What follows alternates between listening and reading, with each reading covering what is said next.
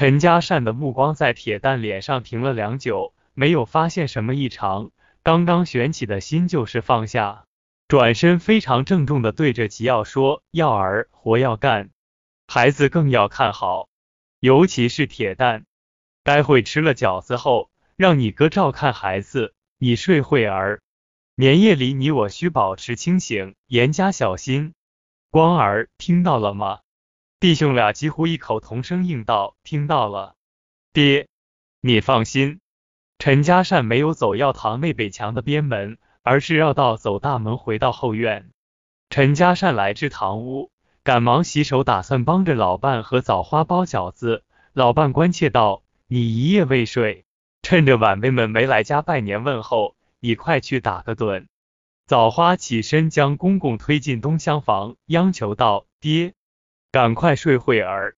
包饺子的事你就不用搭手了。”或许是期望婆婆不要过于担心，枣花望望堂屋包饺子的婆婆，压低声音说：“爹，你出门的那会儿，铁蛋拉我到屋外，悄悄地问，从济食堂向南到城南黄家庄我娘家，是否还是走那条老路？爹，你说他问着干啥？铁蛋不会在年三十生事吧？”陈嘉善为之一愣，心绪为之一沉，想想方才已经加以嘱咐了极光、极耀，陈嘉善只好努力使自己保持平静，故作沉稳道：“老大媳妇，放心，不会有事的。”身心俱疲的陈嘉善斜歪着身子躺到炕上，枣花迅速拉过一床被子盖在公公身上，轻轻转身随手将门带上。其实站在任何一位道家术士的角度审视铁蛋两段有关黄家庄的话，都会立刻意识到这是一个危险信号。或许是天意，或许是陈嘉善太过大意。大约上午九点，张氏与枣花才将包括铁蛋在内的八口人吃的饺子包好。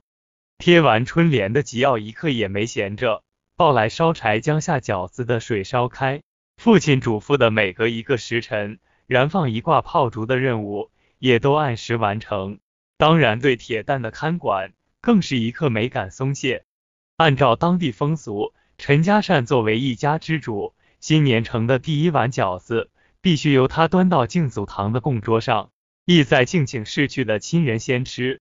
无需过多解释，这只是一种信仰，是生者对逝者的敬畏之举。陈嘉善被叫醒后，饺子已经出锅，虽说睡的时间不长，但再次站在堂屋客厅的陈嘉善精神清爽了许多。吉耀早就将洗漱用水准备好，陈嘉善从年轻就养成一年四季用凉水洗漱的习惯，因此脸盆中的水是吉耀从放置在堂屋西南墙角的水缸中淘的。出于对逝去亲人的尊重与敬畏，陈嘉善洗漱时身心都保持虔诚状态。洗漱完毕，陈嘉善又整了整昨天清晨起床时换好的新衣服，随后才毕恭毕敬将第一碗饺子端到敬祖堂供桌上。陈嘉善向香炉中添了一炷香，跪地烧了些纸钱，磕了三个响头，这项仪式才算结束。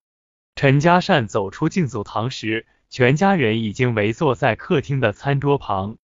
陈嘉善坐定，说了一些吉祥祝福话，特别嘱咐铁蛋要将陈家当成自己的家，并保证帮他实现找到家的心愿。当然，在这样的场合，陈嘉善不会刻意强调究竟帮铁蛋找到今世还是前世的家。有些焦急的纳兰嫩声道：“爷爷，我娘说，只有爷爷说开始吃饺子，兰兰才会从六岁长到七岁。”纳兰的话将大家逗笑，陈嘉善笑言道：“听兰兰的，从即刻开始咱们都长一岁。”从极光结婚迎娶枣花到孙子凌风、孙女纳兰降生，孙辈的成长都是陈嘉善的一份快乐。就像陈嘉善到他的长辈家问候一样，期间陆续有晚辈到陈家来、附近村来拜访的，多是出于对陈家医术的敬佩，或是出于陈家给他们医治过疑难杂症，或在诊费上做了减免。此等拜访对于来访者来说不是知恩要报，此等拜访对于陈家来说，从未想过施恩图报。此等拜访，更多的是体现乡间古朴的民风和人与人之间淳朴的感情。作为一家之主，陈家善迎来送往，乐得其中。但是，因为铁蛋的缘故，陈家善今年的心情却无法放松。当乡情与使命摆在面前时，陈家善力求做到完美。但是，接下来发生的事，让行医多年的陈家善，让驱魔降妖的陈家善，将无法面对。吃了年三十第一顿饺子的陈家，仅仅过了一个多时辰，原本欢乐祥和的新年气氛，就被不可控的局势取代。